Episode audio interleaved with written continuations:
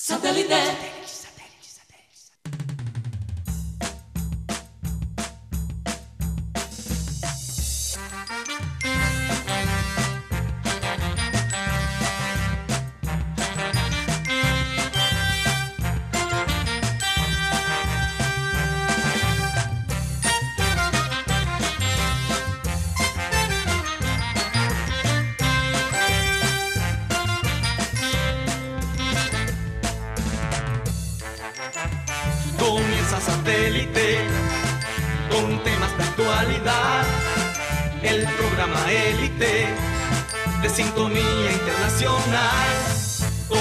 Conéctate a satélite. Al aire está. ¡Satélite!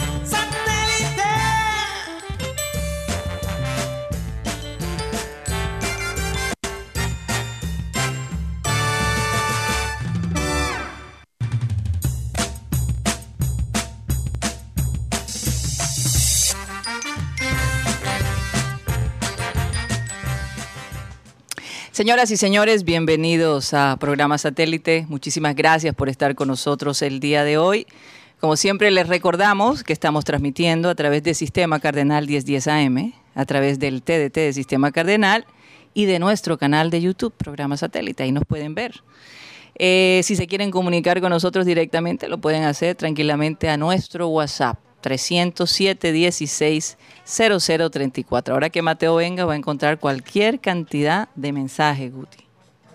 Bastantes. Creo que tu micrófono está apagado. Bueno, ya está prendido. Vamos a darle la bienvenida a la gente de producción, Benji Bula, que está con nosotros temporalmente hoy. Nos los robamos de la producción.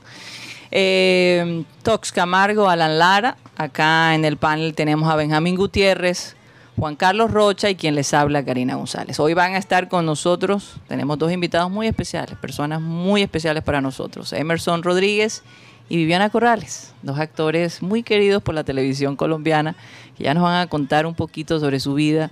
Eh, están, son, forman parte de la producción de, de nosotros acá, de la serie que estamos produciendo en la ciudad de Barranquilla.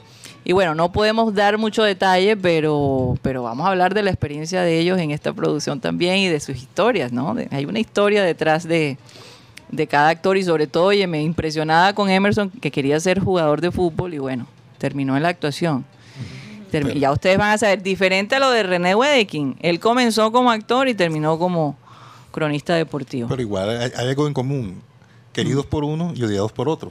Sí, me, refiero, me refiero por los personajes que, Sí, es que han realizado. Y, Sí, es verdad. y lo mismo que René. Ah, no. Es verdad. Está, René Wedekin está en, un- en un canal de televisión que, como hablábamos ayer, eh, que es Win Plus eh, o Win Más. Win- sí, Win Win Más. Más, es lo Aquí- mismo. Aquí es. Aquí es Win Más. Eh, es un canal que la gente odia y, y quiere, porque no tenemos nada que hacer. Hay que verlo, hay que comprarle servicio, a pesar de que la gente no le gusta el costo, pero bueno. Él hizo una aclaración ayer, bastante interesante. Bueno, vamos a comenzar nuestro programa con la frase acostumbrada que dice así. Los retos hacen que la vida sea interesante. Superarlos es lo que hace que la misma vida tenga sentido. Y es verdad, se pueden imaginar una vida sin retos. Una vida donde todo esté solucionado, donde eh, nada más hables y todo te lo traigan. Eh, yo recuerdo que Abel González Chávez, y hoy es Remember Time, los miércoles siempre es así. Él, él decía, mm, si tus hijos no tienen problemas, invéntaselos. Ponlos en situaciones difíciles para ver cómo van a reaccionar. Y eso lo hizo conmigo y con mis hermanas muchísimas veces, no se imaginan. Nos tiraba al vacío. Nos hacía preguntas eh, difíciles al aire cuando nos invitaba al programa. Y ya sabíamos, nosotros llegábamos preparadas temblando por dentro. ¿Qué nos va a preguntar nuestro padre al aire? ¿Con qué va a salir? o con qué va a salir, pero eso, eso crea carácter. Eh, verdaderamente, y, y ustedes como actores eh, se darán cuenta que así como cada personaje ustedes lo van formando, nosotros como padres también tenemos que de alguna manera influir en nuestros hijos y verlos cómo van a reaccionar cuando no estemos. Es, es una labor fuerte como, como padres, ¿no? Así que bueno, vamos a hacer un resumen rápidamente, Benjamín Gutiérrez, de lo que pasó ayer con el Barcelona y el Bayern Múnich, que óyeme, 3 a 0. Sí, hablando de reto, bueno, por lo menos no fueron 8, como la vez pasada, pero en este momento, en ese partido de ayer, el Barcelona por primera vez en la Champions no pateó al arco. En serio. De verdad. La- no, no. Tuvo cinco remates por encima del palo, o sea, la, la bola nunca fue al arco.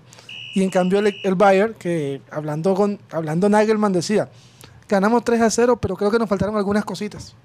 No. Así que nos estamos dando cuenta de la... de Oye, la- pero qué prepotencia, o sea, le ganan al Barcelona, está como un perro, eh, tú sabes, golpeado, dolido, y encima como si le estuvieran restregando la herida. Lo que pasa es que es- ese tema entre Alemania y España está bastante fuerte, porque recordemos que los catalanes cuando tenían a Messi en su mejor momento, Sí. golearon al Bayern varias veces. Entonces es como una revancha y se encuentra uno la pelea de, los, de la gente de España, que todavía no puede creer que Messi se fue.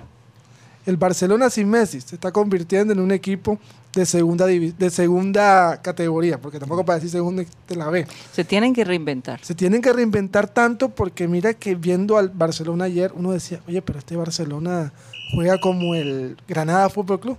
En serio. Es un equipo defensivo, es un equipo que pone el, el termoquín varias veces. Mm. Y por otro lado el Bayern Múnich con su fútbol envolvente, con un fútbol total, con dos goles de Lewandowski y uno de Thomas Müller, un periodista del chiringuito, J. Jordi, el día del 8 a 2 dijo, ¿quién es Lewandowski? ¿Quién es Thomas Müller? Bueno, ahí están los, los que hicieron los goles. Miércoles. Y por otro lado, el, el equipo de Ronaldo Sí. Pero, antes del Barcelona, y Koeman sigue. le dieron cuatro partidos. Ujú. Y, y lastimosamente para el, para el catalán no, le, no veo por dónde va a salir el Barcelona, porque tiene buenos jugadores, pero se nota que le hace falta la magia de Messi. Oye, ¿y qué dijo el chiringuito? El chiringuito se burló de esos pobres gente de Barcelona, Me imagino. sobre todo de J. Jordi diciendo de que el Barcelona es un equipo que no representa el fútbol español. Mm. A la Bueno, acuérdate que lo de- la gente de Barcelona realmente no se siente parte de España. Eso, pero Ellos, ellos, ellos individualmente siempre, sí, ellos están aparte y antes están buscando esa independencia. Eh, total, han, han tratado Cataluña salir de España porque ellos dicen nosotros no somos españoles, pero- somos catalanes. Sí. Lo doloroso de esto es que estamos viendo cómo el fútbol español se está alejando más y más de la parte de, lo- de lo- de los mejores equipos, porque Sí. recordemos que el fútbol inglés tiene, un, tiene muchos buenos equipos, pero Sí. ahora entró en, una, en, en la, en, la, en la rumba o en la fiesta el PSG, El PSG. que por primera vez pondrá a jugar el a su... PSG es como la diva ahora mismo del, Sí, la diva que, el del fútbol. que todo el mundo le- le- le- la quiere conquistar, pero también la tira piedra. Sí. Porque el presidente de la Liga Española dice que el, que el Real Madrid nunca será como el PSG, porque el Real Madrid no hace trampa. Mm. Entonces yo me hago una pregunta Por aquí, favor. aquí entre nos. Cinco, cinco Champions con un, en una dictadura de Franco y no fue trampa.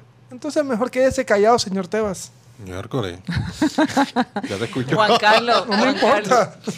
Eh, cambiando de tema, cambiando de frente, ¿qué pasó con Wilmer Pacheco? Ayer Reyes... eh, Con Juan Pacheco.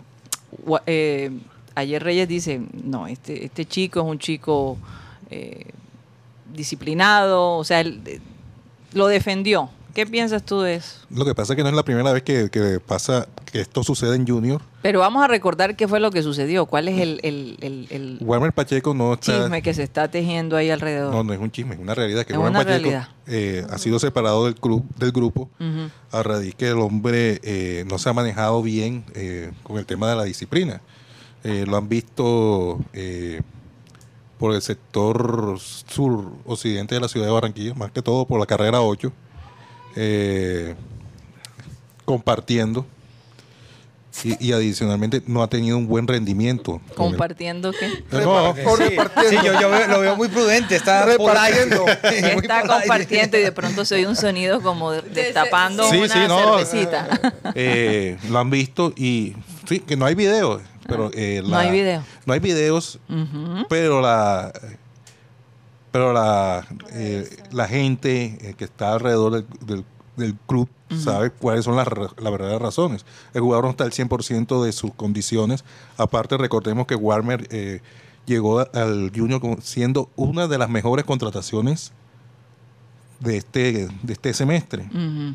Porque el Junior, todos saben que ha sido debilitado ah, tras la ida de Teo, tras la ida de Borja. Sí. Y cuando se anunció de Warner Pacheco para Junior, todo el mundo estaba contento porque en realidad pienso que es uno de los mejores laterales que hay en nuestro país. Eh, Ahora, yo te digo algo. Aquí Benjamín Gutiérrez dijo, yo hoy le voy a hacer la contra a Juan Carlos. no, no, Y que- él tiene, él tiene una te- teoría conspiratoria. Lo que pasa es que eh, eh, para, no, es, no es conveniente, eh, más que todo para los dueños del club y mucho menos para el, para el profesor Reyes, de, de evaluar eh, su- sus activos. Warmer apenas lo, lo recién lo adquirió de equipo por tres años y, y no es bueno para como para mercado, para la imagen de, de- del jugador y, y hacer este tapa y tapa, porque no es la primera vez que pasa, porque pasó anteriormente con Bueno, Luis Páez, con Luis. Páez, Mm. con, con el mismo Narváez, cuando se fue para Santa Marta, que se estrelló con Garland Barrera y manifestando que no había pasado nada, que no estaba borracho, eh, con Haider Palacio, con Luis Quiñones, con Michael Ortega, en fin, eh, y, y Junior nunca se ha comprometido en, en, en hablar en estos casos eh, eh, pu- públicamente. Ujú. Siempre ha tratado como de hacerse de la vista gorda y Mm. para nadie es un secreto la, eh, la falta de compromiso y de disciplina de Warmer. Tanto así que el, el técnico no lo ha tenido en cuenta. Mire que en los últimos partidos... ha- ha- Pero eso ha es colocado- reciente, Juan Carlos. Sí, eso es reciente. Eso es reciente. Algo está pasando en él que, que él ha cambiado un poquito su, digamos, su manera de, de- de manejar las cosas, porque a- ayer René Wedekin nos decía, me extraña realmente esta actitud de él. El chico Lo- siempre ha sido muy organizado, Lo que pasa muy es que aquí los jugadores piensan que hacen las cosas y, y nadie se va a dar cuenta. Mm. Que Barranquilla es un pueblo grande. Hombre, sí. ¿Y Rey- Reyes qué dice eso? No, Reyes lo defiende. Reyes lo defiende. La carta Reyes dice cabal, que- profesiona la carta cabal. Pero yo hago Sí. una pregunta y es... ¿Cuál es tu teoría conspiratoria? ¿Cuál es mi teoría? Mi teoría es que están muy grandes estos jugadores para andar, tapa- pa' andar habla- tapando todo esto. Si el señor Walmer Pacheco no ti- tiene los pantalones para desmentir esto que dice el señor Rocha, No, es que no es no es no, solamente espérate yo. un momento, dame No un segundo. es que todo, todo Sí, en pero Barranquilla lo sabe. Si tiene para desmentir o tiene para confirmar, que ahí están los micrófonos, que hable. Porque qué, qué cosa Pero con... él, él- él- él en ningún momento ha dicho, él ha defendido a, a No, yo hablo Pacheco. bueno, No, Pacheco. del jugador. Yo hablo del jugador que, que salga a desmentir esto entonces, o que afirme si está en la bebeta, que es lo que es, porque le pagan muy bien para aquí para que venga a beber. No, y el tema es que no es solamente Warmer, hay otros jugadores que están en el mismo Oye, ahí plan. se te salió el, El Guajiro. el guajiro. Ve, y, Ah, bebé. y, y el, y La el bebeta. campo, ¿cómo funciona? Este pelado. No, él vino como los mejores jugadores de aquí en el Junior. Pero está rindiendo, está rindiendo. No, no, él está marginado del grupo. Sí, No ha no marginado, pero eso hace cuánto que está marginado. Imagínate, eh, ya va para un mes, porque el último partido que jugó fue frente al Once O sea, Caldas, esto- que ingresó. Marlon Piedradita por él. Y mira que han alternado en esa posición es Marlon Piedradita y, y Fabián Biafra. Oye, y tiene talento el muchacho, la verdad. Sí, sí, la verdad que sí. Tiene talento. Y Aquí, y- y- y ese es el, el gemelo de nuestro querido Alan Lara. No, además El él, gemelo bueno. y él aprendió mucho de- del profesor Alexis García. Sí. Ay, Dios. Hombre, yo creo que de pronto está pasando por un mal momento. Los jugadores tienen esas subidas y bajadas. Esperemos, esperemos que sea temporal y que O de pronto está mal rodeado. No también sabe. las Es malas vol- influencias. volver a Barranquilla como, como, la- como una vedette, como figura, no es fácil. De Siempre- ganar un sueldo sí. no tan grande y venir a Barranquilla como el mejor lateral derecho del país. Sí. es, un, es un cambio. Y si no está bien rodeado por la familia o por el, o el entorno, como decía Abel González, le aparecen 40 compadres. Lo que pasa es que a Warman llegó aquí como capitán, líder del equipo La Equidad y uno de los referentes del equipo asegurador en Bogotá. Equidad Y- es equidad, Junior es Junior. Sí. Ahí sí te lo digo. No, obvio Sí, que pero, sí. pero, pero precisamente eh, esto pasa como lo que le pasó a, a Maradona cuando se fue. Maradona estuvo en el, Barcelona. en el Barcelona, que, Sí. que, que su vida cambió. Con el eh. No, pero cuando estuvo en el Barcelona, recuerden que, que, que ahí él eh, empezó a ingerir drogas y alcohol, o sea, su vida, eh, digamos, de, de la noche se, se aumentó. Sí, pero cuando estaba en Barcelona él no, él no era figura, él no rendía. El Nápoles, cuando llegó a Nápoles, fue que él demostró que Pero él- ya venía con eso. Sí, pero ya él dijo tenía una revancha, tenía sed de revancha, Mm. porque en, en Barcelona no tenía la oportunidad de jugar, era criticado, era odiado por los mismos jugadores, por la misma prensa, y cuando Mm. llegó al Nápoles encontró, eh, se arropó de la afición, de los mismos dirigentes, que Pero no será que Pacheco se quiere ir del Junior. yo no creo. Y Tan está rápido, tratando tan de, rápido. de- No, de sabotear su contrato. Bueno, no sabemos, no sabemos. Sería interesante ver qué piensa Pacheco y que, y que explique, ¿no? que que, por- que aclare lo que está pasando. Pero tú sabes que a veces en aclarar Las barras más. la embarras más, como decimos acá. Normalmente los equipos tienen, tienen su apoyo psicológico, ¿no? Normalmente. Sí. Normalmente, ¿Qué pero pasa? aquí se ve tan poco. Ahí en el Junior no, no... Tiene una psicóloga, tengo entendido. Una psicóloga, nada más. Para 30 jugadores. Lo que pasa es que eso es importantísimo, Claro. eh, que pudo haber sido un poco lo que pasó a James, ¿no? Cuando estaba en el Real. Total. Eh, eh, si uno no tiene ese soporte, que a veces uno de, de base no lo tiene, y, eh, y comienza uno a tener todo este, la fama, el reconocimiento, la- eh, los compadres que comienzan a aparecer, y uno no tiene ese apoyo psicológico, familiar, social, eh, no joda, uno se puede desviar muy fácil. Pero James, Sí. se, James se juntó fue con Ronaldo y quiso copiar los mismos estilos de vida Ahora, de yo te digo una cosa, de con todo y el apoyo que tiene James y mira todo lo que está haciendo, que para mí es no es acertado. O sea, ha afectado su imagen muchísimo. Claro. Afectado su trabajo. En- entrar en una etapa como de, de rebeldía contra el mundo, ¿sabes? Sí. Sí. Sí, que se haya conjuntado con, con- con Cristiano. eh, eh, Pero mira, Cristiano. eh, pero, pero ¿qué copió de Cristiano? O sea, Mm. lo bueno o lo malo. O que no copió de Cristiano. Sí, Porque co- exacto. pues, copió lo- lo- de pronto la fiesta, pero, lo- no copió la disciplina no. disciplina. Se dio cuenta lo que había por fuera, pero lo que había por dentro no, no se dio cuenta que era la levantada, el entreno, Sí. eh, la alimentación. Que sí, Pues, es de pronto copió fue el placer de estar con las modelos, de armar equipo, de este Se le pegaron no las malas manos. Y ahí es donde entra el psicólogo y ven acá, ven acá. Vamos a bajar, mira, esto es así, esto sí, esto no. Y yo creo que en el Junior podía pasar con este muchacho. No, total, total. Nosotros siempre lo hemos mencionado, creemos en eso. Incluso en algún momento cuando entrevistamos a, a Teo, él decía, a mí me gustaría eh, eh, tener una academia, ese es como su meta, y tener un grupo de psicólogos que, los, que ayude a los muchachos a- a ser fuertes mentalmente, porque no es fácil. Estos chicos llegan sin preparación, con, con- con una inteligencia emocional no muy, no, no muy equilibrada. Entonces, mira, precisamente lo- qué le está pasando a Pacheco. Y, son muchos los casos. Uno que alcanzó, que, que alcancé a jugar y todo eso.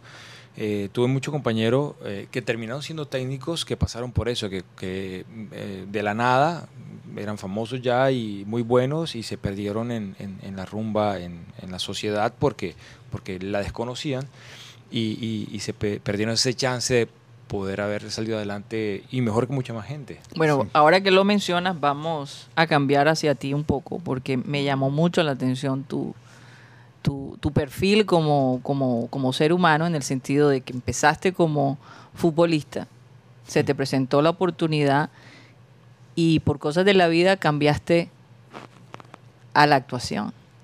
Entonces, ¿cómo fue esa transición del fútbol a la actuación? Eh, yo creo que papá Y Dios- cuéntanos también dónde estuviste, porque mucha gente Sí. que te sigue no sabe todo. Oye, estuviste en equipos fuertes acá. En, Yo lo vi fue allá en la, en la Junta, en la Guajira. Ve, si quieres comenzamos a hablar de esa forma. Ah, ya vamos a entrar ahí. Yo creo que, y lo he dicho varias veces, a mí eh, la actuación me, me- me salvó la vida desde, desde cierto punto de vista, porque el, el duelo del fútbol no, no fue fácil, Sí. eh, eh, era todo. Yo cuando estaba en el colegio eh, pude haber sido arquitecto, pude haber, pude estudiado negocios, muchas vainas, eh, en psicología incluso, que viví también en psicóloga.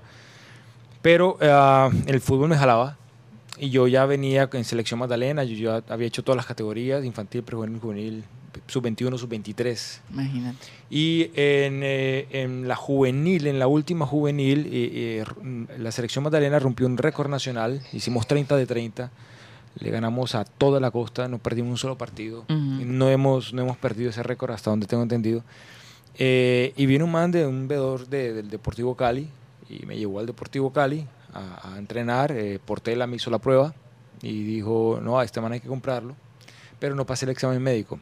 Mm. Eh, eh, ellos tenían un tema para los arqueros, yo era arquero, entonces eh, tenía que tener una estatura específica, me faltaba un centímetro y por leyes no, no era permitido, Mm. y menos una ley que puso Portela, en paz descanse.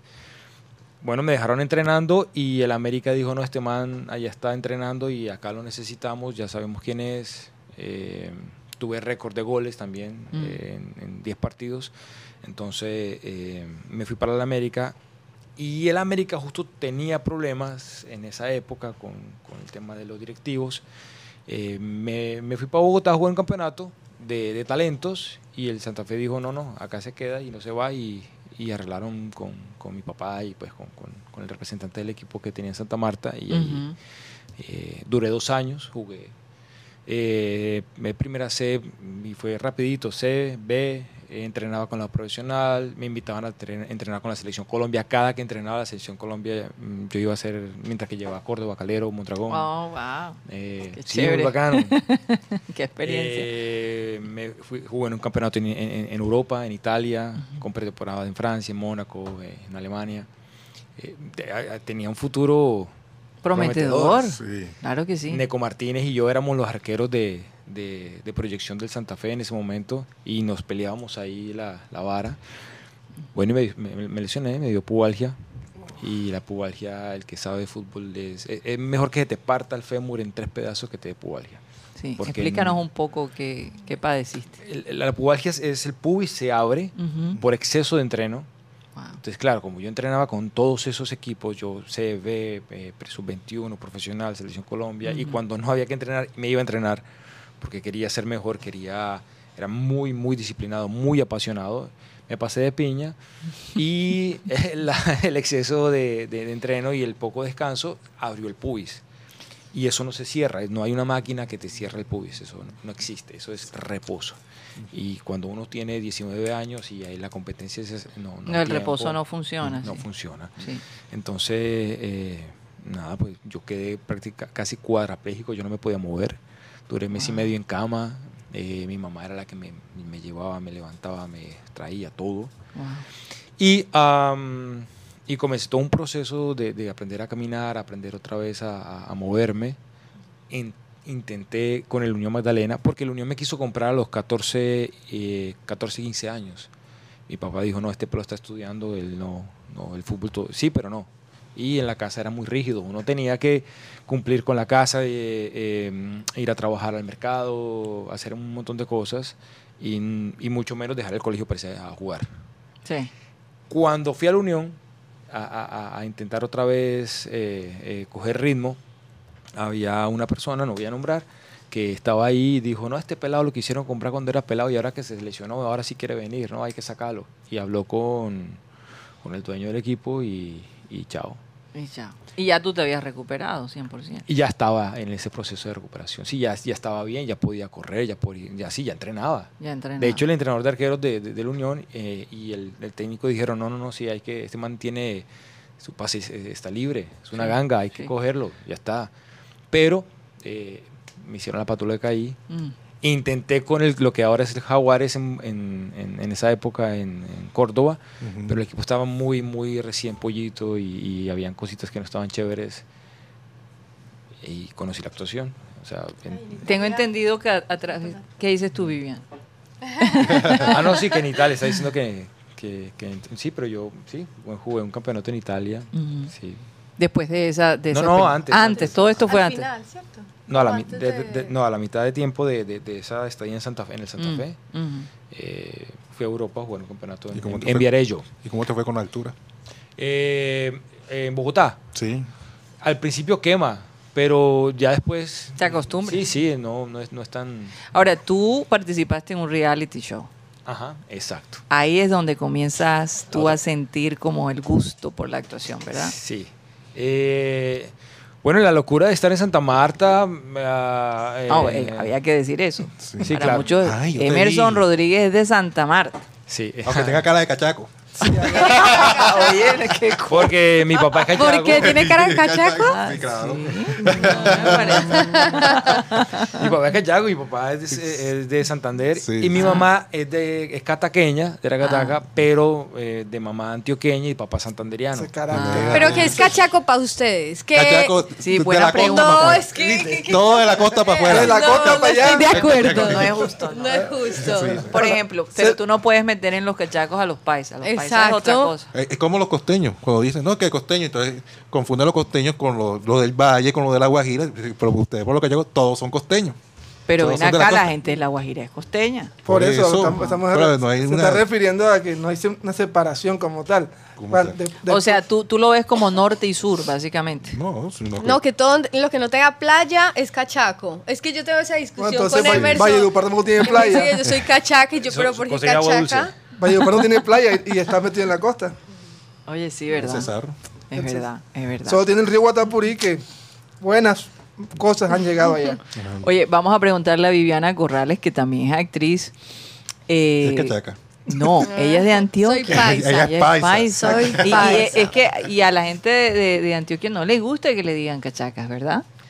No, ya, ya Viviana no aquí lo ha dicho. sentimos cachaco porque los costeños dicen donde no haya playa son cachacos. Pero en Antioquia hay playa, ¿no? Así es. Bueno, En Urabá. ahí De va. Coclí. Urabá, en- Urabá, Bueno, que es muy imagínate. lindo. Que es muy lindo. Pues, ¿Cómo será que los, los de Córdoba se sienten más antioqueños que, que costeños? Así es. Y tienen una mezcla ahí en el acento. Sí, Sí. bastante. Oye, ¿cómo se conocieron, Viviana? ¿En el set? No, no. Nosotros estábamos en un equipo eh, de fútbol que Ajá. se llama Artistas Fútbol Club, Ajá. que es el equipo de actores colombianos. Entonces, los dos estábamos en el equipo. Pues Emerson sí, un teso en el equipo. Yo estaba ahí Estaba porque por- Ahí estaba jugando fútbol. y Sí, todo. pero yo pues, lo que hacía es correr y, y ya no tenía ni idea qué estaba haciendo. Pero Estorbo. como somos actores, no. pero sabes que no, sabes que Volante yo corría, Sí. yo sin saber nada Sí, sí, de, sí. de normas y reglas, porque tampoco me gustaba el fútbol, sino que el equipo era muy chévere y eran partidos de exhibición. Entonces viajábamos a muchos lugares del país. Entonces, entonces el equipo de mujeres tenía eh, futbolistas, o sea, muy buenas y otras que no. Pero yo, yo sin gustarme el fútbol, yo corría, corría, pero corría demasiado y les quitaba el balón. Yo de una me encartaba con él, lo pasaba. O sea, ya técnicamente ya supe que era como mi habilidad. Ajá. Pero lo hacía Quitar el sin balón. saber. Pero corría demasiado, sí. Es, entonces, Y después de quitar el balón, Lo pasaba. ¿a quién? A la, no sé. Al que a la- fuera. a- pero adelante, o sea, me iba hasta adelante del y lo, pasaba. Al mismo equipo. Entonces, ay, sí, sí, sí, sí. claro, Tampoco Dios. hasta allá. Por Dios. Entonces, ¿qué? Y me iba súper bien como en eso y pues me divertí, la pasé bien. Y bueno, Emerson si jugaba ahí, pues de hecho en el equipo le tenían full, le tienen full respeto porque pues Claro. hacía un muy buen trabajo. Entonces ahí nos vimos un par de veces, pero solo como de vernos, ¿cierto? Sí, sí, Ahí sí, no- nunca, nunca, Nunca pasó nada. saluda, no, nada, nada, cero. Yo- sí, sí, sí, eso nos veíamos, ve, la vieja bonita, pero, pero yo pensaba que era, que era, este, estirada, como que mierda, mira, veo- lo ve a uno, pero no, no le para bolas, porque Ajá. seguramente esas actrices, ay Dios santo. Entonces yo no, y era una época en la que yo recién estaba estudiando actuación. Mm. ¿Cuánto tienen ustedes de casados? 10 años. 10 años. Diez sí, años. sí, sí. Uy. Y ya después chévere. trabajamos juntos en una novela ¿Cuál? que fue Amor en, Amor custodia. Custodia. Amor en Custodia. Entonces ahí llegó pues el personaje mío Entonces que se Emerson llamaba dijo, uy, esta es mi oportunidad. Ahí, de hecho, fue bonito, fue sí, fue bonito. De hecho, el jefe de casting que nos presentó, entonces me dijo, ah, ya viene el que va a ser tu novio en la novela. Ah, Entonces nos presentaron y él dice, él dice que él vio que Fuegos, sí, chispas, sí. relámpagos y cuanta Y dijo, vaina. sí, o sea, fácil la escena, fácil la escena de con, con, con Viviana. No, todavía no, eso no fue tan, tan rápido. Ah, ahorita, ahorita, bien. más adelante. y ahí para adelante ya, pues digamos, empezamos a trabajar y pues como ya la amistad, ¿cierto? Primero Estuviste en. Pasión de Gavilanes. Sí, pero eso Esa- fue años atrás, Yo o sea, sé, fue como pero hace poco la pasaron y la gente pegada al televisor. ¿Qué, qué, qué- qué piensas Todavía. decir todavía? Fascinados con ver de nuevo a Pasión de Gavilanes. ¿Qué, ¿Cómo fue tu experiencia allí? ¿Cómo fue este señor, el venezolano? A mí me da la impresión de que él es como medio pedante. ¿No? No. El, el El protagonista. cubano, el ah, no, él es cubano. Ah, él es el cubano. cubano. Hay un venezolano, el gato. Sí, Ay, no, gato no, es muy chévere. Se quedó en y- Colombia. ¿no? Sí, Pero el, otro, el, cubano, el cubano siempre me ha parecido porque lo he visto actuar en Miami. ¿Cómo que se llama? Cimarro. Mario Cimarro. Mario Cimarro. Mario Cimarro. ¿Qué, ¿Qué tal él como persona? Pues a mí me parecen bien, Es o sea, bien. lo que pasa es Sí. que a veces Claro, también tienen Sí. como, o Sí, sea, sí, una sí. imagen, una manera, una, una Yo le voy a salvar la patria ese man.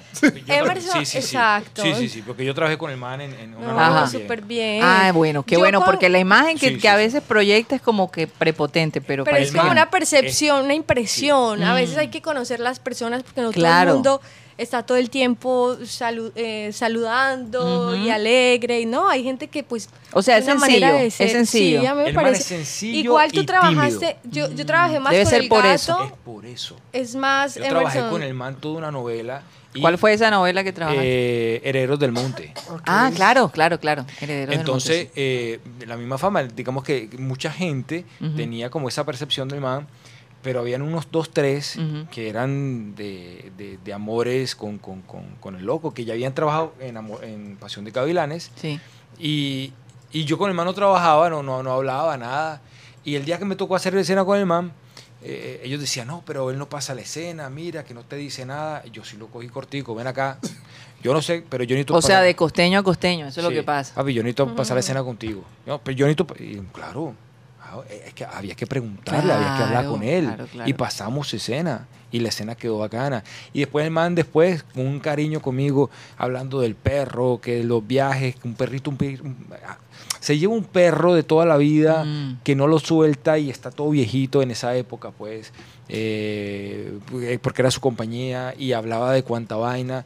No, era, era simplemente entrar con el man. Sí. Lo que pasa es que como, como, como le dan tan duro, entonces el man se aísla. Claro, se- claro. Se, al- se aleja. Y yo creo que, mira, a veces las personas tímidas pasan por grosera, pero muchísimas veces. Y es uno mismo el que a veces se hace una impresión de la persona, entonces llama si es famoso, reconocido, entonces como que uno se crea prejuicios Sí. como innecesarios. Bueno, ¿y entonces ustedes verlo cómo- como a cualquier otra persona, o sea, es un ser humano común y corriente. Así es. Y así hay mucha gente que puede ser calladita y de pronto no se nota mucho, pero es tal cual, o sea, la misma cosa, es darle como el mismo valor, sea uno o sea el otro. Ahora, en este medio, cómo tú eh, manejes los sets, cómo tú seas con la gente, eso te va dando una reputación. Eh, el ser difícil es complicado porque se, se te pueden cerrar muchas puertas, ¿no? ¿Cómo manejan ustedes, eh, digamos, eh, su imagen precisamente para no caer en porque en Estados Unidos por ejemplo ha pasado con actrices y actores muy cotizados que les crean esta imagen de ser difíciles, óyeme, y le acaban la carrera. E- Es una cosa increíble. Cuando, cuando el actor tiene esta imagen de ser difícil, se empiezan a cerrar, se le empiezan a cerrar las puertas. Y muchas veces son eh, conceptos creados de alguien que quiere dañar y perjudicar la carrera de esa persona. Por, porque de pronto no quiso tener eh, vida íntima con ese productor o con ese actor, entonces eh, eso pasa. Y, y recuerden que se ha armado un movimiento gigantesco a nivel mundial que se llama Me Too, que precisamente eh, protege la parte del abuso sexual de, gente con mucho poder sobre actores, sobre productores. No sé cómo ustedes manejan la imagen y, y- si les ha pasado en donde alguno de los productores se ha querido propasar o les ha hecho una insinuación, eh, digamos, eh, ¿cómo se dice? Indecente, una propuesta indecente. ¿Les ha pasado? Bueno, ¿y ¿a, a qué te refieres con difíciles? Como... Eh, o sea, que te hayas, que te hayas sentido que una persona... O sea, no, los actores como difíciles, pues. Ah, difíciles, yo amo, yo, yo hablo de, de- de personalidad, de que son muy complicados, de que piden muchas cosas, de que cuando llegan al set, por ejemplo, no están preparados con su papel, eh, o exigen, por ejemplo, yo quiero esto, yo quiero lo otro, si me vas a comprar esto tiene que ser de esta marca. Todas esas cosas se ven acá también en Colombia como en los Estados Unidos, es lo que me refiero. Ok, bueno, se ven, eh, digamos que es distinto el nivel como se puede ver en México, que digamos que allá tienen como otra cantidad de, de como de beneficios, porque está el sindicato de actores que Muy es muy fuerte, fuerte, muy entonces hay el asistente, el, el, el que traduce todo, porque pues se usa Mm. mucho el apuntador en las Sí. escenas, entonces tiene otra cantidad de, de cosas a las que ellos están acostumbrados y es normal exigirlas En pues Estados para Unidos ellos. también, en México y Estados Sí, Unidos. En claro, Estados Unidos. En Colombia somos más guerreritos, si bien hay ciertos, ciertas, ciertos beneficios, que eso se habla con la manager y, y se cuadran pues como, y pues con nuestro sindicato también que está muy pendiente Sí. de nuestros derechos y demás, Claro. pero sí somos como más guerreritos que... O sea, que- son menos exigentes. menos ex- así. sí por así decirlo que, que, por ejemplo en México que es normal ese tipo de cosas pero digamos que eso también va con la persona y pues nosotros más allá de pensar en que nos llamen o, o- o- o que nos vean una, una manera de ser nosotros somos somos Somos. tranquilos, somos, somos lo que somos y, y buscamos no solamente en el trabajo, sino en la vida, hacer las cosas sencillas, tener muy claro nuestros principios, nuestros no negociables, entonces no por el super personaje, entonces permitir que te falten al exacto. respeto, Exacto, o sea, eso no es negociable, entonces si mi trabajo, eh, pues para yo trabajar depende de, de de aceptar otro tipo de cosas o nuestro trabajo, pues no, porque es que antes de ser actores somos personas, somos Así seres es. humanos y tenemos espiritualmente como algo más importante que, Mm. que el mismo trabajo. Entonces, desde que uno tiene eso claro en la vida y anda con esa seguridad de tener un límite y un respeto, pues no, no pasa nada. Entonces, digamos que no hemos tenido como tan de cerca Nosotros no esa hemos... experiencia. En, en el caso de nosotros, Vivian y yo, no hemos tenido... Esa experiencia. eh, eh, eh, todo es un run run, pero realmente no... No, no es que no, no, no. No. No, no, la, la que yo le hice a ella me hizo a mí, pero... Sí, pero Sí, pero es- es- esto se ve y, y- y mucha gente, por ejemplo, eh, hay padres de familia que cuando los hijos les dicen que van a ser actores, eh, se preocupan y dicen, wow, pero ese ambiente es muy pesado. ¿No les ha pasado que, que- que ese ambiente es muy pesado? De pronto eh, hay mucho alcohol, hay mucha droga. Todas esas cosas la gente lo se le pasa por la mente. Y yo, Pero, o sea, es y que hay- contrario a lo que piensa la Ah, gente, sí. Que eso es lo que quiero que más ustedes sano de lo que ustedes se imaginan. Ajá. Hay mucha gente muy sana Muy también. Uf, y, y es como en todo, o sea, si tú Ujú. ves, lo que pasa es que la vida de los actores se ve más, Es es, muy, es muy notorio. Si una persona Sí, tiene una el fútbol- pareja y a los tres años o a los seis meses tiene otro, pero realmente hay que preguntarse, en nosotros trabajos, en cualquier... Pasa exactamente en lo los mismo. vecinos, en el trabajo, ¿no pasa eso también? La gente no va y sale y rumbea y pues, y, y o no, sea, y no ti- tienes una cámara, una revista que te está contando todo. Cuántos novios, cuántas parejas Es que la vida de ustedes está expuesta, como está expuesta la vida de los deportistas, que lo Ah, hablábamos. eh, Sí, Cuando tú eres eh, punto de, de- de conversación, punto, eh, estás expuesto eh, públicamente, también tienes que tener unos compromisos con ese público. Yo veo que ustedes como pareja, que he tenido la oportunidad de conocerlos, realmente todo el grupo que, que tenemos acá para la producción que estamos haciendo en Barranquilla eh, ha sido muy bonita. Ha sido eh, todo lo que lo opuesto a lo que uno podría imaginar realmente, como les comentaba. Eh, personas sencillas, muy entregadas. Por ejemplo, yo te he visto a ti, Emerson, eh, practicar, meterte en el papel. Cuando tú estás en, en escena, no eres tú, es el personaje. Y nadie le puede decir nada a él en el sentido de que él está en su mundo, está concentrado, y eso es respetable. Eh, y, y- y- y- y me- y me- realmente me ha impresionado mucho la, la sencillez de todo el mundo eh, y la capacidad de trabajo. Porque, por ejemplo, ayer hasta las 5 de la mañana se estuvo filmando. Yo aquí estoy súper trasnochada. La capacidad de, traba- de, de la esposa sí. también en la casita. a las Ay, 5 que no se duerme uno. Hasta que Mandando no mensajitos, ¿cómo van? ¿Cómo van? ¿Cómo van? Y uno con Bueno, y tú, y cinco la sabes, tú que mañana. sabes cómo es eh, todas estas filmaciones. eh, pero bueno, más adelante vamos a hablar de ese bebé que están esperando, que es su primer hijo, ¿no? Sí. Sí, que va a ser maravilloso. Bueno, vamos a un corte comercial y ya regresamos.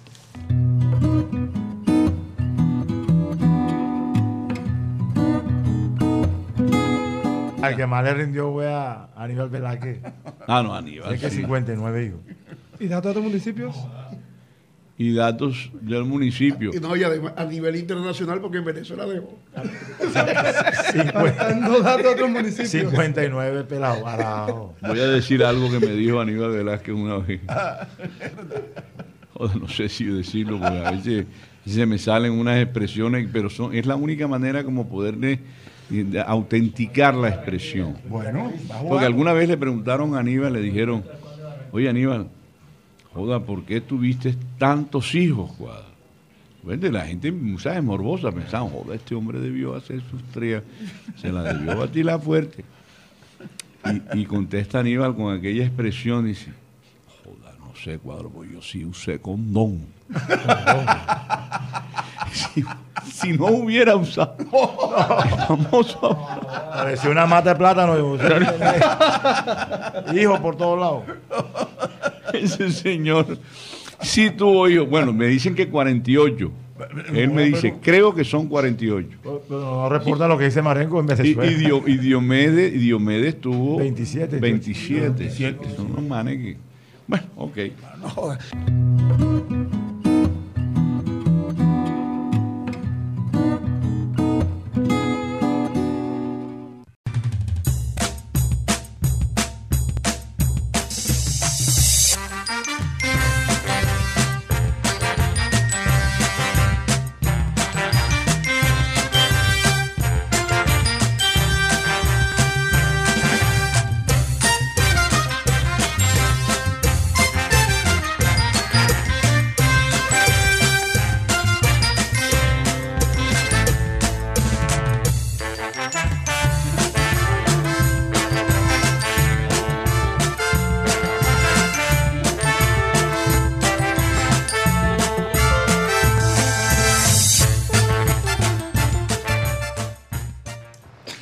Es programa satélite transmitiendo a través, transmitiendo a través, y siempre nos volamos la S nosotros, a ver, de vez en cuando. Transmitiendo. Y decimos transmitiendo. Ahí me sale el costeño. Pasan por ahí, por encima. Sí. Sí, la S es el problema. A través de Sistema Cardenal 1010 AM y a través de nuestro canal de YouTube. Recuerden que también el TDT está allí. Bueno, Juan Carlos Rocha, cuéntanos cómo ha estado la gente en el chat, si hay preguntas acá para Emerson y Viviana. Y bueno, ¿qué, qué dicen? ¿Qué dice la gente? Saludos, de saludos cordiales para Fernando Huelva, saludos eh, especiales para todo el panel. Eh, es- ese se hace llamar al ciberoyente número 7, Ujú. Fernando Vaca. Milton Zambrano dice que seguro Walmer Pacheco debe dar la cara y hablar para ver qué es lo que es. Sí, claro, claro. Yo pienso que sí. Saúl Ortega también saludos. Sí, Alfonso Coronel, excelente. eh, desde Costa Hermosa reciben un fraternal saludo de afecto y cariño a la gran audiencia y a la gente del panel. Eh, espectaculares los invitados, como siempre, como fue con Jennifer y René, y hoy con nuestros actores. Así invitados. es, así es. Eh, Fran Rivera. Sigue leyendo lo que dice. Eh, ah, le- ah, dice aquí. Al- ¿Qué Alfonso pasa? Coronel dice: Alzó la voz Guti. Está aprendiendo, así es, al pan pan y al vino vino, como decía el negro Perea. Fran Rivera, sí. Gerardo Armella, Rebeca de la Osa, Víctor Roa, Yolanda Mengual. Dice: Buenas tardes a todos. Llegan a Junior, es de vacaciones. Bueno, no saludo, estoy tan segura, será. Muy, Giovanni muy Hernández- cómoda la vida cuando llegan al Junior, yo creo. Sí, de los jugadores que vienen afuera. Giovanni Hernández dicen que lástima que ahora los jugadores llegan a Juniors por- para ganar plata, no por la gloria. Lo dijo Giovanni Hernández en una entrevista. Fíjate. Enrique Cándido Rucho y Efraín Erdire y le preguntan a, a Emerson. Hernancito, Hernán Arjona, si era un personaje real o era ficticio en la novela de Diomedes. Ajá. Real. Oye, ¿y ¿cómo hablaba Hernancito? Le decían Hernancito, la, Era- la- la mamá, ¿no? Era eh.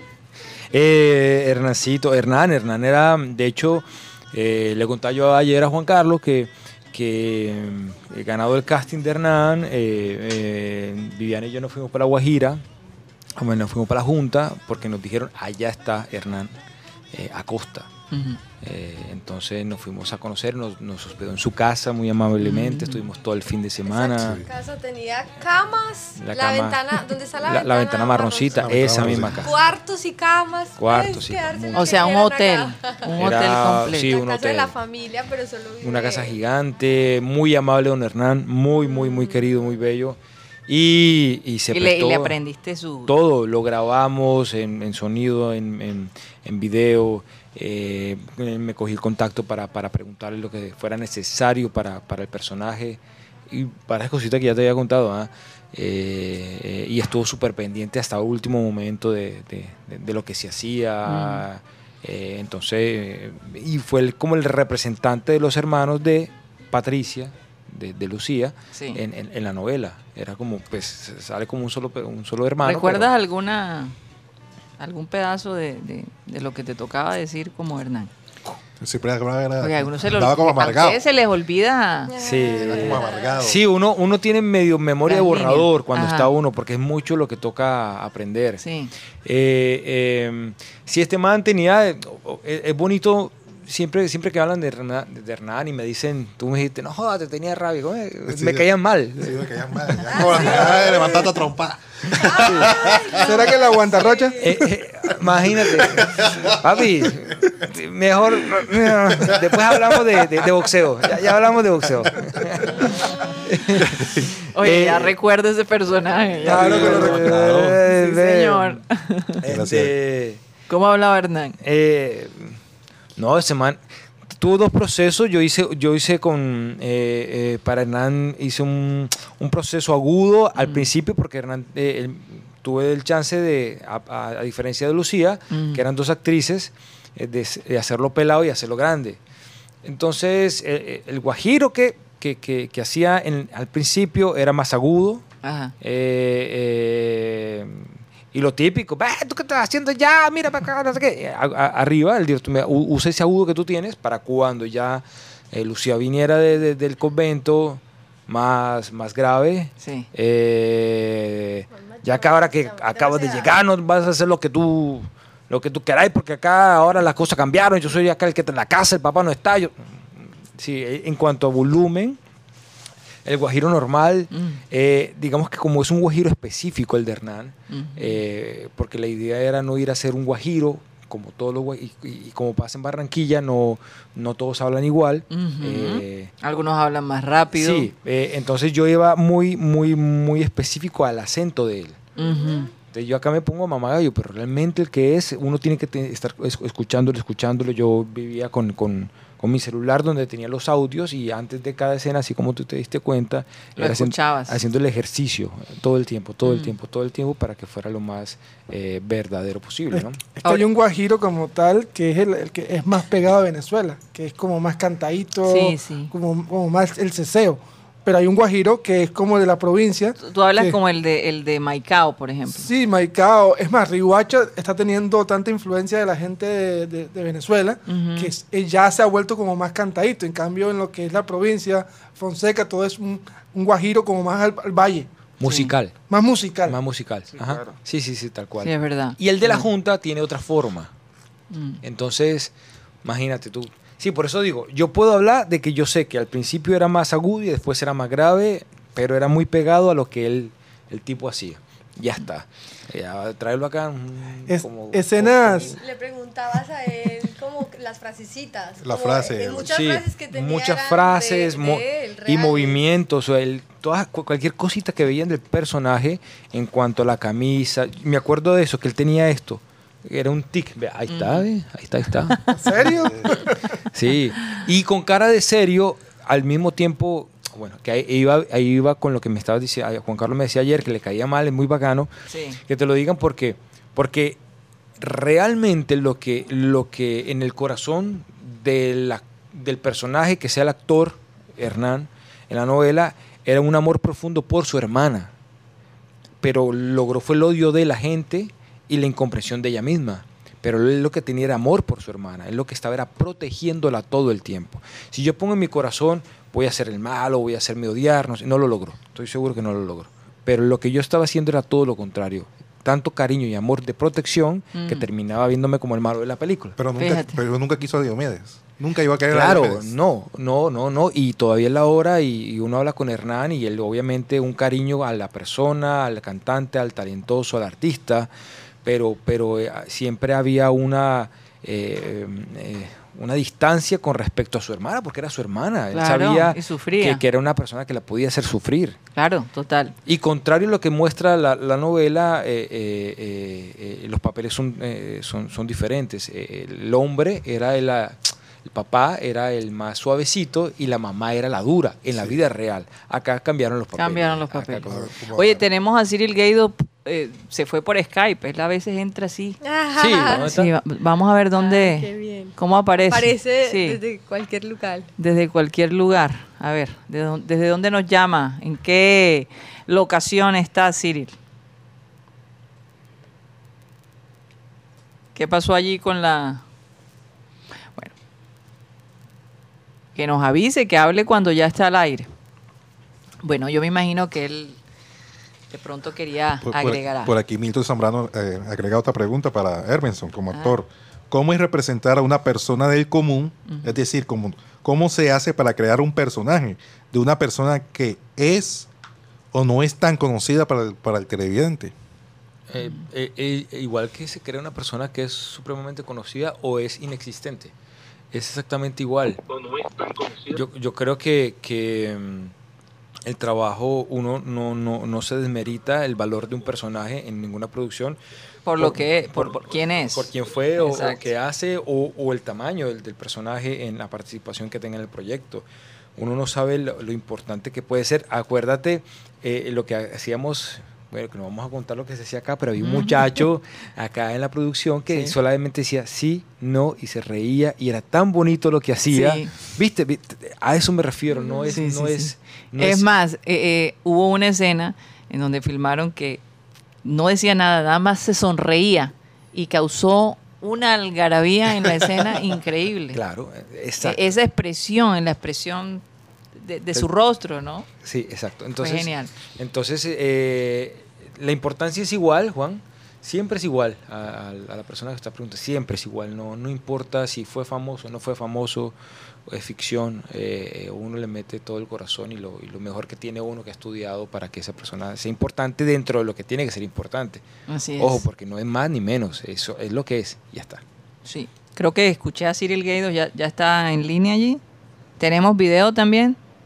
Solo audio. Cyril, ¿nos escuchas? Cyril a la una. Cyril a las dos. Bueno, nada, algo pasa allí. Él está tratando. Yo creo que ellos Aló, están. Sí, ya Sí, te oímos. sí, ya, ya, ya. Ya te oímos. Sí, un problema, falla técnica aquí, un Hombre. poquito andando. Cuéntanos. Estoy- sí, lo que pasa es que estoy andando en, en los por- pormenores de la producción precisamente en este momento. Oye, saludos a toda la mesa, saludos a todos los oyentes. No, quería agregar lo que estaba diciendo Karina antes con, con Emerson, que, que mm, yo siempre lo veo ahí en los momentos que estaba esperando y, y uno como actor tiene que esperar mucho, ¿no? tiene que esperar hasta que sea el momento de uno y todo, pero él aprovecha esos momentos al máximo, siempre está visualizando, siempre está practicando, eh, pregunta mucho sobre los personajes y para mí hasta cierto punto esa es una analogía para la vida. Nosotros, nosotros qué tanto usamos los momentos de espera, porque en la vida esperamos mucho las cosas también en ciertos momentos y- y no todo es acción en la vida. Sí. Que cómo, cómo usamos esos momentos de espera para poder prepararnos para lo que viene, para el momento donde tenemos que actuar. Y, y entonces, eh, para mí ha sido una experiencia muy agradable, como tú dijiste, conocer tanto a Emerson como, como Vivi y ver a Emerson trabajar y su entrega. Y, y me gusta mucho que están hablando de, de los prejuicios y, y las cosas que, los pensamientos que vienen muchas veces a los televidentes y aclarar, ¿no? Aclarar muchas cosas como es atrás de escena. Y, y precisamente la producción que estamos haciendo en este momento es mostrar las cosas que pasan Ujú. atrás de escena. y hay muchos cuentos, sí, hay muchos cuentos de las cosas que pasan en cosas insólitas, pero al mismo tiempo hay mucha entrega y, y cada persona está trayendo su- también su vida personal a lo que es trabajar, ¿no? Y esa es parte de lo que No, y trabajar mostrar. en equipo, que no Entonces, es les mando un muy fuerte abrazo ahí a todos ahí y, y me alegro Emerson y Vivi que están allá en el programa satélite. Compadre, muchas gracias. Ay, muchas muchas, muchas gracias. Qué bonito. Qué bonita reflexión. Sí, ¿no? me- Nos llevamos ese, ese mensaje. Claro que sí. No sabía que estaba pasando eso, pero gracias. Sí, no, a veces uno el, el- el observar también es un talento. Eso que, eso que también tú estás haciendo, que a veces uno no sabe que la gente hace, es especial. No, no, no, no La gente eh, Sí. está observando más de lo que ustedes piensan. Es, es- Muchas gracias. Es realmente. Bacano, gracias, sí, gracias. sí. Es chévere cuando, cuando alguien te hace una observación eh, y, y te sorprende. Porque hay aspectos de uno, tú no puedes saber lo que tú estás proyectando, pero hay gente que no se atreve a decírtelo. Y rico cuando te lo dicen, porque eso a lo mejor son frases que necesitas escuchar en la vida para poder seguir. Porque ustedes viven, sí, inconscientemente, ustedes tienen retos constantes. ¿Cuál ha sido, Viviana, el, el reto más, digamos, grande que has tenido en, en tu tiempo de actuación? Que ya llevas ratico, ¿no? ¿Cuántos años ya? Sí. Alrededor de 15, 16 años en actuación. Más. Tal vez más, porque empezaste Ya a los como 19. Mucho, ya como mucho, como 20 años. 20 Más años. ¿Cuál ha sido el reto más grande en tu carrera? Digámoslo así. Bueno, yo creo que siempre hay muchos retos. Cada, cada personaje es, es un mundo por descubrir. Cada personaje eh, tiene sus propios retos. Entonces yo creo que, que, que eso se ve día a día y pues sí, es difícil como poder resumir en 20 años eh, como los, los mayores retos. Eh, pero pues digamos que al inicio fue como, como el, el, pues yo vivía con mi familia en Medellín y viajar sola a Mm. Bogotá, comenzar, entonces, y pues, y me fui con, con, con la confianza y el apoyo especial de mi papá, que en paz descanse, eh, de mi mamá, de mi familia. Entonces esa motivación a comenzar en una ciudad que no conozco, fría, yo acostumbrada a mi casita, a, a la cultura paisa. Claro. Entonces ahí que es yo creo tan que familiar. Vivi Exacto, tuvo un proceso entonces- lindísimo. Ella, acá nos quedamos 20 horas hablando de eso. Pero, pero el, el, el apoyo que tuvo el papá, pues, de, ¿cierto, mami? De, de Sí, papá soltarla. cantante y artista, tam- o sea, yo, yo vengo de familia artista, entonces mi papá cantante, mi familia, entonces también sí, el soltarme. El del chiquitica, ella decir, no, mamá, papá, yo prefiero la actuación, yo quiero estudiar. Sí, yo termino el estudio, pero yo quiero desde ya meterme de lleno a la actuación. Ella lo hizo. Mm. ¿Qué niño hace eso antes de graduarse del colegio? Me permitieron mis papás. Y en Bogotá, Oye, lo que hablábamos nosotros hace unos días en el programa, lo importante que los padres apoyen a sus hijos en lo que les gusta. Y creer en ellos. Creer en ellos. Creer en Oye, que ese pueden apoyo, lograrlo. es que ustedes tienen que entender, y los oyentes, que eh, la primera persona a quien tú quieres impresionar es a tus padres. Mm. Es la primera persona que tú piensas, eh, cómo me gustaría que mi papá me viera cuando se van, lo que, que vieran lo que yo estoy haciendo. ¿Cómo me gustaría eh, cuando tu papá te dice, tú no vas a servir para eso? Eso es como si te enterraran un cuchillo en el corazón. Sí. Porque la persona a quien tú más admiras, la persona a quien más necesitas la aprobación, te está matando en ese momento. Oye, se nos acabó el tiempo en Sistema Cardenal, ya vas a ver el Clean Clean digital. Ah, tan rápido. se nos fue el tiempo, increíble pero cierto, se nos fue. Muchísimas gracias a la gente que estuvo con nosotros en Sistema Cardenal. Recuerden que pueden seguir a nuestro Clean digital a través de nuestro canal de YouTube. Recuerden, de lunes a viernes de 1 y 30 a 2 y 30 de la tarde aquí en la 1010 AM. Muchísimas gracias.